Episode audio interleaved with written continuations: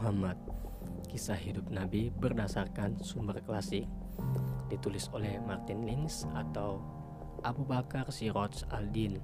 Diterbitkan oleh Serambi Ilmu Semesta Bagian 25 Kiamat.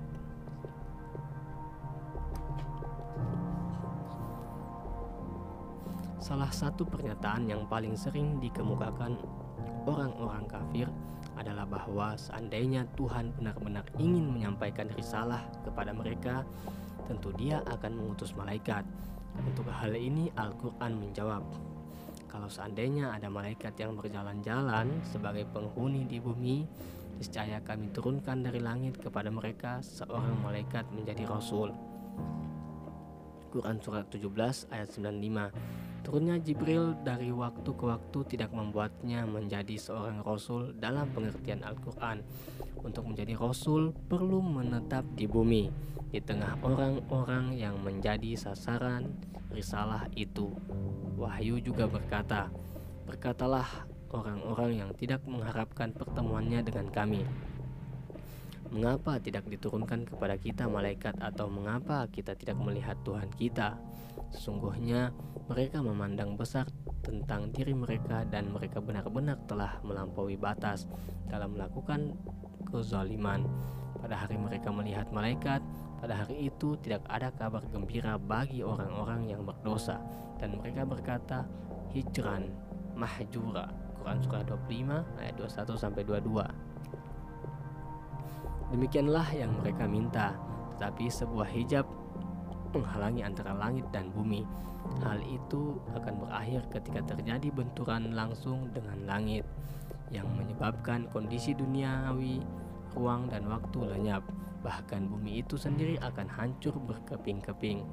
Pada hari itu, manusia akan seperti anai-anai yang bertebaran dan gunung-gunung seperti bulu yang dihambur-hamburkan.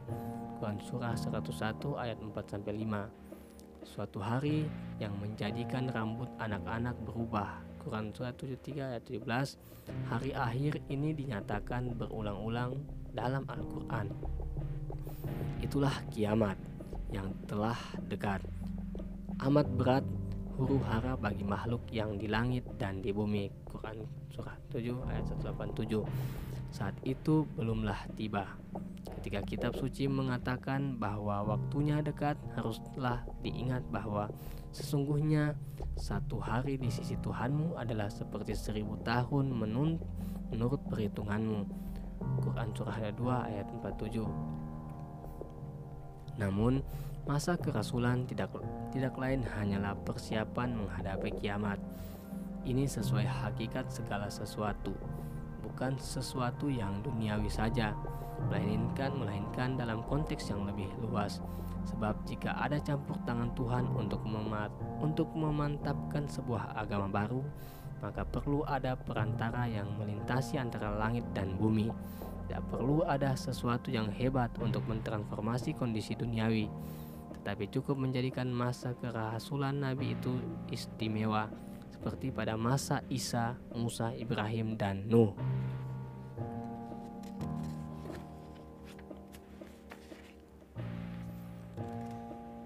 Al-Quran berkata mengenai Lailat Lailatul Qadar atau malam kemuliaan. Suatu malam ketika Jibril datang kepada Muhammad di Gua Hira. Malam kemuliaan itu lebih baik dari seribu bulan Pada malam itu turun para malaikat dan malaikat Jibril Quran Surah 97 ayat 3-4 sesuatu yang tidak ada taranya itu meliputi seluruh periode hubungan antara nabi dan malaikat yang utama. Mengantisipasi kiamat adalah mengantisipasi pengadilan. Al-Quran menyatakan dirinya sebagai Al-Furqan, pembeda antara yang benar dan yang batil. Demikian pula setiap kitab suci yang diturunkan sebelumnya, sebab wahyu merupakan perwujudan keabadian dalam kehidupan yang sementara, atau dengan kata lain, perwujudan dari pengadilan terakhir. Hal ini berarti pada banyak kasus, baik Nabi sendiri telah memprediksinya maupun tidak.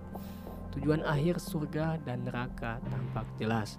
Kebaikan dan kejahatan yang tersembunyi dalam dalam-dalam akan diungkap ke permukaan.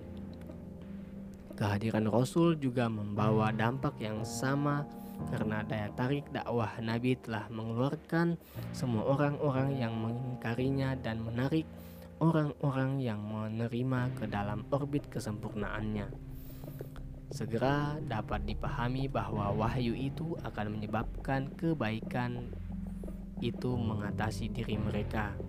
Namun, hal itu bukan hanya menyusahkan, melainkan juga mengejutkan banyak kaum mukmin.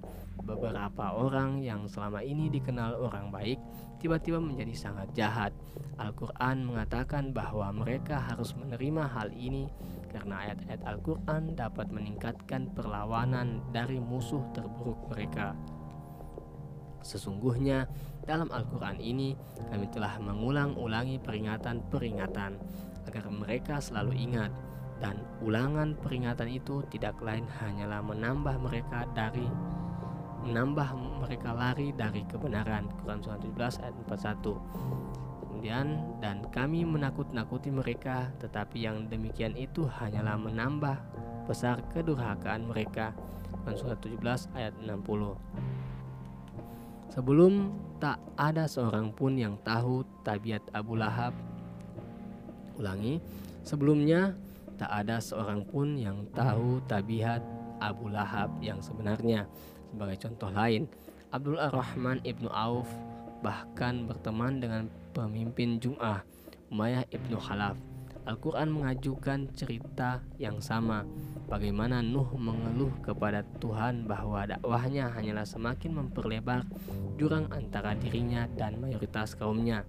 Maka Serukat, maka seruanku itu hanyalah menambah mereka lari dari kebenaran. Quran Surah 71 ayat ke-6